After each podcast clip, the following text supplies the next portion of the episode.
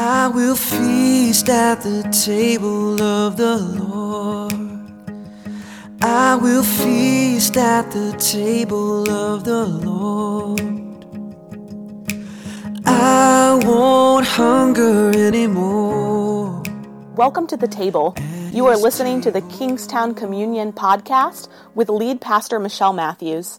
The Kingstown Communion is a new United Methodist church existing to gather people into communion with Jesus Christ through courageous conversation, creative community, and collaborating for the common good. We worship at Island Creek Elementary School, 7855 Morning View Lane, every Sunday at 10 a.m. For more information about upcoming events and opportunities to serve, visit our Facebook page, facebook.com forward slash Kingstown Communion. We're glad that you're listening along with us. If you live close by, we hope you'll join us for worship in person.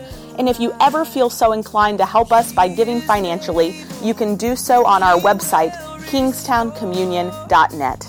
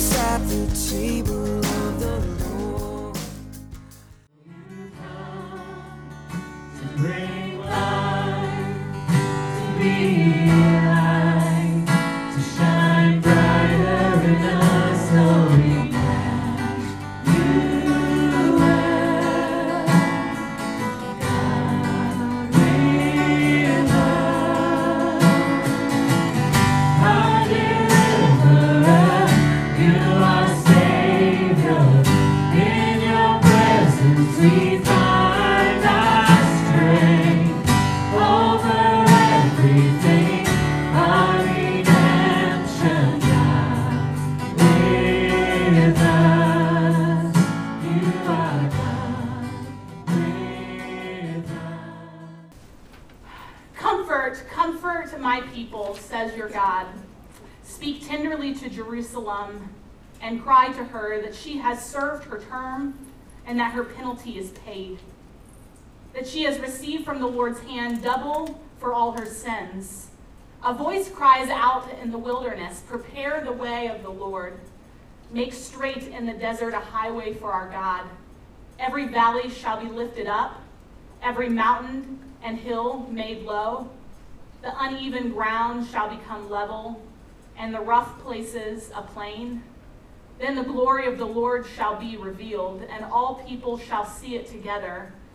For the mouth of the Lord has spoken.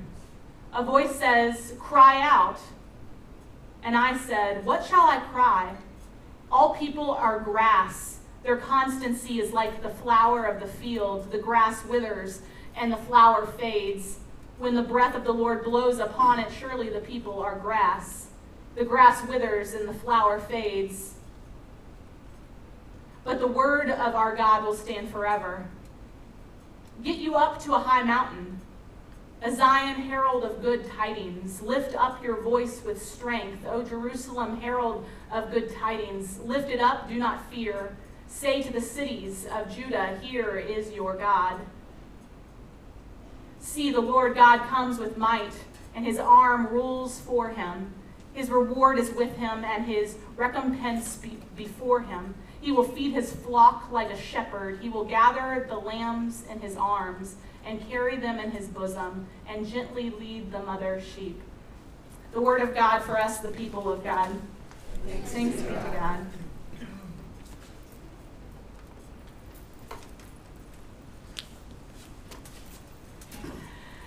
So today um, is the beginning of Advent, and we're also beginning a new sermon series entitled "And He Shall Be Called." And I wonder if you have heard these words before.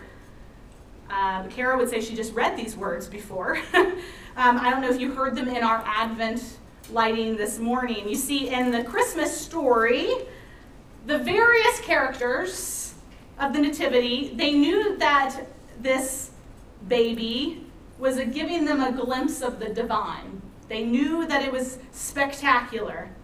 And yet, none of them, none of them, not the John who pointed them um, towards Jesus, not Joseph and Mary who parented Jesus, not the shepherds and wise men who sat at the, the manger in awe of Jesus, none of them could have known who this child was destined to be. None of them could have comprehended all that he would be called. Not even the pro- prophet Isaiah, which Kara read this, this morning, who foretold of this baby, saying, And he shall be called Wonderful Counselor, and Mighty God, and Everlasting One, and Prince of Peace, could have comprehended the radical, unexpected reality of the promised Messiah, the name above all names. And so, this Advent, this season of watching and waiting, we're going to watch and wait together. For Jesus to be born in our hearts anew through digging into the meaning of some of the most mysterious names he has been called. Let me give you a little window into the a secret window into the Advent season for a pastor preparing. This season in the church, the scriptures are basically the same every single year. Sometimes you might get more readings from Mark, sometimes you might get more readings from Matthew, sometimes you might get more readings from Luke. But we hear the same voices every single year. It's always the same. I'm going to let you in on a little secret about Advent today. Um, if you pay close attention every year, or maybe you'll forget me by next year of what I'm about to tell you, if you pay close attention, we move every single year, the first week of Advent, from the Old Testament, the prophets. Every single year, the first week is in the prophets. Then we move the second week of Advent to this guy named John who ate locusts and preached from the wilderness and said very similar things as the prophets did. And then we move the next week every single year to Joseph or shepherds, depending on the year, maybe a little bit more of one than the other. And then the fourth week of Advent, we always are with Mary. Every, every year we do the same thing. We do the same thing. And so it's my job as the pastor every year to figure out how are we going to tell this story again in a new way. Because by the time you get to the barn, they you normally hear the whole story read all over again, but without it being framed from prophets, John, Joseph, Mary, you miss most of it. You miss the point. Then every week, every week two, every week three, you'll see the same theme over and over and over again. So today, I'm not going to do anything different than what I've done the other years. I'm not. I'm going to return straight back to where we've been. I'm going to start this year off with Israel. And by the way, when I say start this year off, um, I don't know if you know it, but in the Christian calendar, today is the first day of the year, not January 1. Advent begins the Christian year. It's when Jesus is born in our midst. And so as we start this year off, we're starting with Israel. And when we think of the story of Israel, the story that spans the Old Testament, the story that reminds us that this Jesus was not born for us Christians, but that this Jesus has this long history before this, this longing for a Messiah. When we think of this story of Israel, we should think of two stories. And so I'm going to get you in your little um, Old Testament knowledge today. Let's kind of maybe work through what we know. Let's think about the story. If you if you think Israel, you should think two stories. You should think Egypt and Babylon. The whole of the Old Testament is shaped around those two stories. Two stories define everything about Israel, everything about this God of Abraham, Isaac, and Jacob up till now. And so let's kind of remember what happens here. Let's just jog our memory. First, the children of Israel are slaves in Egypt. God raises up Moses and through the Exodus brings his people to freedom in the promised land. Does this sound familiar? And then we wait. That's what we do. So the season of Advent, as we are waiting, should feel a little bit like that. And then we wait. We wait after Exodus and we wonder what are they going to do with this freedom? What is Israel going to do with this freedom? What do they do with it? They get themselves into Babylon. Then we're in exile in Babylon, and they discover a part of God's character they hadn't known before, and they return with this new understanding of themselves and this new understanding of, of God, and then we wait again. This period should feel a little bit like that waiting, too. We wait again. We wait to see whether the life they have after they return from Babylon can actually ever be called freedom. We wait with them as they wait for a Messiah to get them out of captivity. These two stories make up the whole of the Old Testament exile, or sorry, Egypt and Babylon. And the stories are very similar, but there's one big difference between them. Slavery in Egypt was not Israel's fault. They were hungry, so they came to Egypt. They did well there, so they became a threat to the regime. The regime made them slaves to keep them down. That's the story of Egypt. So when we imagine Israel and Egypt, we identify with the oppressed everywhere, and the downtrodden everywhere, and the abused and the hurt, and the, the cruelly treated people. And we like to read these stories about Egypt. That's why we know much more about Moses than we know about Daniel in exile. We like the stories of Egypt because Israel wasn't at fault. They tell us that God vindicates in the face of injustice, that God sets history right. But Babylon is completely different, which takes up just as much time as Egypt does, but we never talk about. Babylon isn't that. The books of Isaiah and Kings and Jeremiah and Lamentations and Ezekiel make no mistake in portraying Israel's time in exile as a time of suffering and sorrow. But the difference from Egypt is this the time in Babylon is self inflicted sorrow. This is the suffering that need not have been for Israel. This is suffering that Israel brought on herself by turning away from God's ways. We don't like to read these stories because of this. We don't like they don't make us feel righteous. They make us feel embarrassed and uncomfortable. We don't like to come to grips with the sins we commit.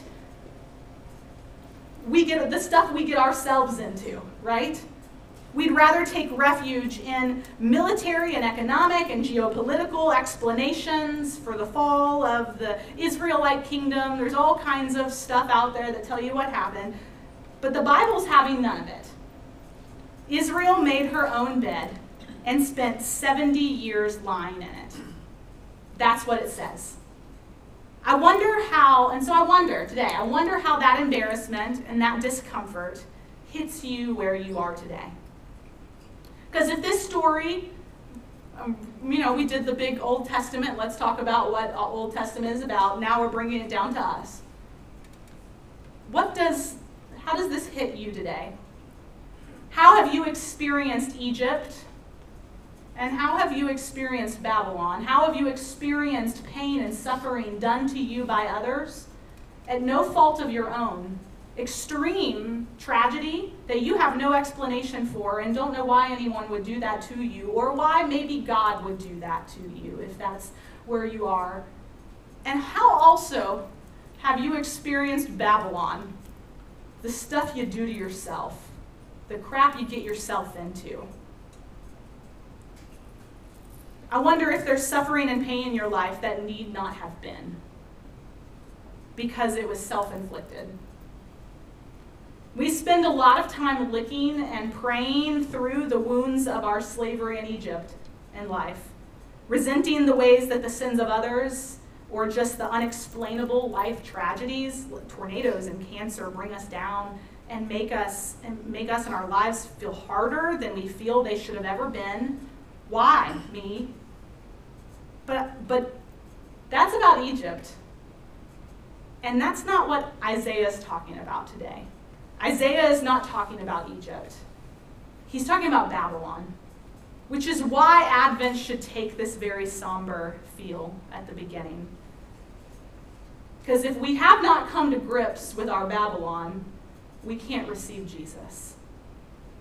Isaiah's talking about Babylon, talking about the place you end up because you got it badly wrong yourself.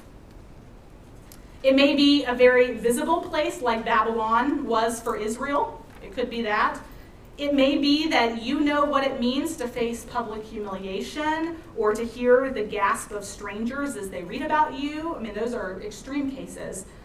Or the sense of anguish of friends or family members or former, former friends or family members, maybe, who know what you did and feel inconsolably let down by you. It may be that every time you see certain people, you, you blink and wince because you feel like they're judging you. Or um, for whatever it is that you did, or you'll never be able to look them straight in the eye again. Or it may be just a secret, known only to you or perhaps only to a few others. It may be something you're terrified of coming to light, something you wonder whether you could ever share with anybody without them going cold and distant and politely ending the friendship with you. Maybe you felt like you've been living in some kind of prison of your own making because most of the courses open to you lead to some kind of disclosure or encounter or reminder that tests the secret down in you to its limits, and you don't like that. It could be you find yourself bursting into tears for no reason. Perhaps you're surrounded by people now who couldn't imagine or understand or ever be reconciled to the story you have to tell, your past. Maybe you feel angry or paralyzed that you have to live your life with this secret chaining you down. Hear these words today from Isaiah. Hear these words today from our wonderful counselor, quoted by Isaiah. Comfort, comfort my people, says your God. In the place of pain and sorrow inflicted on you by others, or in the place of pain and sorrow self inflicted, this child comes bearing a wonderful, unimaginable comfort and counsel from God. Comfort, comfort my people, says your God. These words are directed at the people of Israel in exile, but let's look closely at what they mean for the people of Israel in Babylon and discover precisely what they might mean for us too today. Israel has a series of reasons to find God's comforting word hard to swallow. To start with, when, when you've made a mess of things, there's a lot of hurt. But hurt, I mean, that by, by this, I mean the impact of wrongdoing on hearts and, and minds and souls, and most of all, the heart of God, right? But besides hurt, there's also damage. Damage refers to the lasting practical effects of what you've broken. If for Israel, the hurt was their estrangement from God. The damage was the fact that they were in Babylon, a thousand miles from home. But look what God, the wonderful counselor, says. He says, I'll deal with the hurt and the damage. Cry to Jerusalem that she has served her term, that her penalty is paid. In other words, her sin is forgiven and its consequences are healed. That's the difference between forgiveness and healing. Forgiveness deals with sin, and after the sin is forgiven, there's still the damage to be faced from this. Healing addresses the damage. And it sometimes takes a whole lot longer to accomplish. Israel also has another obstacle in the way of accepting God's comfort. We're 30 days' journey from home, and in between are mountains, it says, and valleys and all sorts of difficult terrain. In other words, I've put myself in such a distant place that even God's forgiveness and healing aren't going to be enough to get me back. Well, this is what God, the wonderful counselor, has to say about that distance and that terrain, if maybe that's something you know too. Every valley shall be lifted up, and every mountain and hill made low. The uneven ground shall become level, and the rough places a plain. In other words, don't go on worrying about the road back. You know the way when an Easter king is, is traveling around his empire, says Isaiah, and a herald travels a day or two ahead of him to make sure the road ahead is flat and straight and free of obstacles. That's the way it's going to be for you, too. A herald's going to go ahead of you to make sure your route is all flattened out and all well prepared, and you're going to, to come home on a Blue, way, Blue Ridge Parkway to Zion, says wonderful counselor. And then there's another obstacle. The flesh is weak. We are so weak. We've had two obstacles that said that the damage is too great and the distance is too far. And now we've got this third obstacle that says my strength isn't up to it. Uh, Israel said in, in the old days, we, we had great figures like, like Jeremiah and Hezekiah. When we came out of Egypt, we had Moses. Who do we have now? But now we're all gone and we're all alone. I don't know who I have anymore. We say to ourselves, God may have forgiven me, healed me, even overcome the impossibilities of my situation I've created, but but I just haven't got it in me to face the future. I just I don't know who's standing with me anymore. I'm tired. The grass withers, the flower fades. I'm like the grass. I feel like grass. But this obstacle is then dismantled like the previous ones. And this wonderful counselor says, The grass withers and the flower fades, but the word of our God will stand forever. In other words, you're, you're not going to do this on your own strength. You're going to do this in God's strength. To borrow words from later in the chapter, he says, He gives power to the faint and strengthens the powerless. Those who wait for the Lord shall renew their strength, mount up with wings like eagles. They shall run and not be weary. They shall walk and not be faint. And then there's yet one more obstacle. And this one seems the biggest of all. We've had one about consequences. I wonder if that's you. We've had another about distant, distance. I wonder if that's you. We've had a third about just human weakness. I don't have the strength to do this.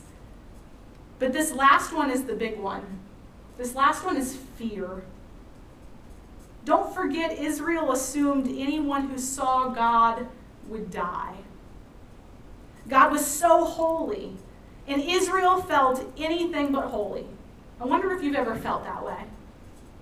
Remember when Isaiah himself was in the temple in, in, Jerusalem and saw God, he was petrified, it said. He saw God and he was petrified.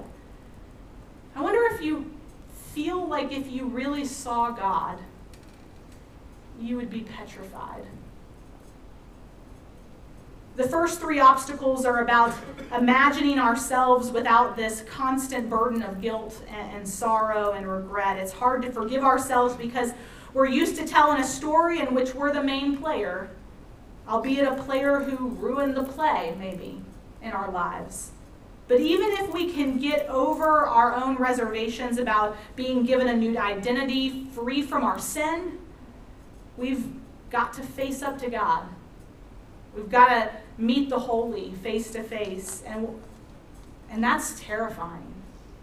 We've got to stop looking at the ground. We've got to raise our eyes to meet God's gaze, ashamed as we are of wherever we are. And here it seems we're in for the biggest surprise at all. We raise our eyes to meet God's eyes, and that wonderful counselor says, Behold your God. We're face to face with God, and He's mighty. Of course, He is. After all, He's just overcome our weakness and flattened all the mountains and valleys in our lives and repaired all the damage we've done to ourselves and to others. And it turns out when we look closer, He's really, it says, just a shepherd who loves us like His own sheep. Behold your God I'm just a shepherd. And he doesn't drive us faster than we can go. And when, and when the going's too much for us, he gathers us into his arms and carries us into his bosom. Behold your God. That's how God, wonderful counselor God, announces to Israel that her exile is over. That's what this passage is. She announces to Israel, Your exile is over. God says, Yes, you sinned. Yes, there's been major consequences. But I've forgiven you, and I'm helping you clean up the mess you've made. Yes, you've put yourself a long and difficult way from where you should be. Maybe you feel that way. But I'll flatten whatever lies between there and here. Yes, you've, you're worn out, and in many ways, you've, you're, you're as much hurt as those you've hurt, maybe. But this is going to be done in my strength, not yours. Yes, sin is a terrible thing in the face of my holiness. But behold your God. Don't be afraid. Because I love you so tenderly. I'll embrace you, and if you can't make the road back alone, I'll, I'll carry you over the parts where you can't walk. I once read a poet describe how these words in Isaiah struck him. This poet said it's like Isaiah is describing a body that's been buried in the ground coming back to life again. The first words of, of this passage are about the minerals and the rocks and the valleys and the rough ground. And then there's the words about the, the vegetable grass and the flowers and the vegetation coming a little bit closer to the surface. And then there's finally the words about the shepherd and the animal sheep and the lambs that lay at the shepherd's feet. There's this like cosmic coming alive here. The animal, the vegetable, the mineral world, all coming out of exile too. There is this political coming alive here. Israel is emerging from more than half a century of obscurity and subjugation. And there's a personal coming alive here for you. As we've just been exploring, Israel's alienation from God was cosmic and political, and it's personal. And God, the wonderful counselor, resolves the, these consequences in this cosmic and political and personal way. At the center of these words lies this promise Then the glory of the Lord shall be revealed, and all flesh shall see it together, for the mouth of the Lord has spoken. God's solution is so much bigger, so much greater, so much more profound than the problem. Israel has departed from God. After years of grief and sorrow, the result is that all flesh shall see God and live. And the God they see is just tenderness itself. These words are about Israel coming back to life, and these words are about us coming back to life. And that's why they, they appear at the, the beginning of Mark's gospel, too. When John the Baptist says, Prepare the way of the Lord, he's saying all of these promises are about to come true. Jesus is coming to bring Israel back to life. Jesus is coming to bring you back to life. God the Father is saying to God the Son, God the Father is saying to God the Son, Jesus, comfort, comfort my people. Speak tenderly to Jerusalem and cry to her that she has served her term, that her penalty is paid. That's how God, wonderful counselor, announces to Israel her exile is over. God is making a, a straight way for you, is making a highway to Zion for you. And you may feel so weak that you feel like grass in the wind, but you will be borne up like an eagle on the wings of God's Spirit. He hasn't utterly forsaken you. He will lead you like a shepherd, it says. And so today, feel your body coming back to life as we begin this Advent season. Feel your body coming back to life. Its bones, its flesh, its organs, its limbs, its heart. Don't stay in exile anymore. That's not the place for you. God doesn't want you there. Here is your God. Behold, here's your God, wonderful counselor, speaking these tender words of comfort to you today. Would you pray with me?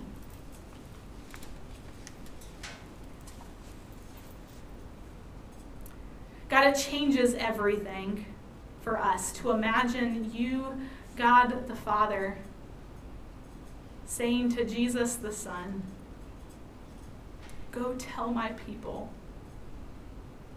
comfort, comfort. Your penalty is paid.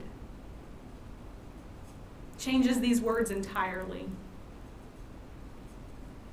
God, we know that it was 2,000 years ago that Jesus came. And yet we ask that you would be born in our hearts this year anew. That we would understand and know this story in a whole new way. That as you speak to Israel coming back to life out of exile, that you would speak these same words to us coming out of our own exiles. Comfort, comfort my people. I'm going to, to lay flat your mountains. God, we lift up to you our mountains right now.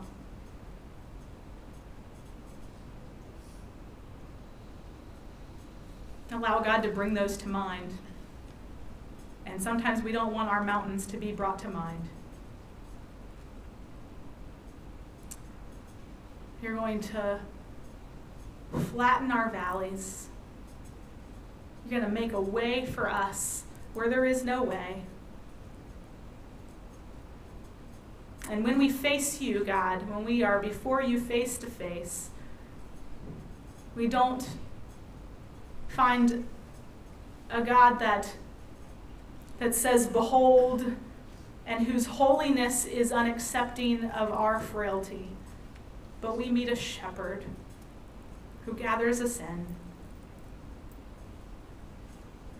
and over and over again speaks comfort, comfort, comfort.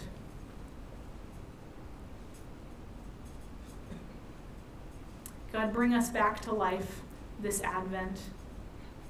We pray this in the name of Jesus our Lord, who taught us to pray. Our Father, who art in heaven, hallowed be thy name. Thy kingdom come, thy will be done, on earth as it is in heaven.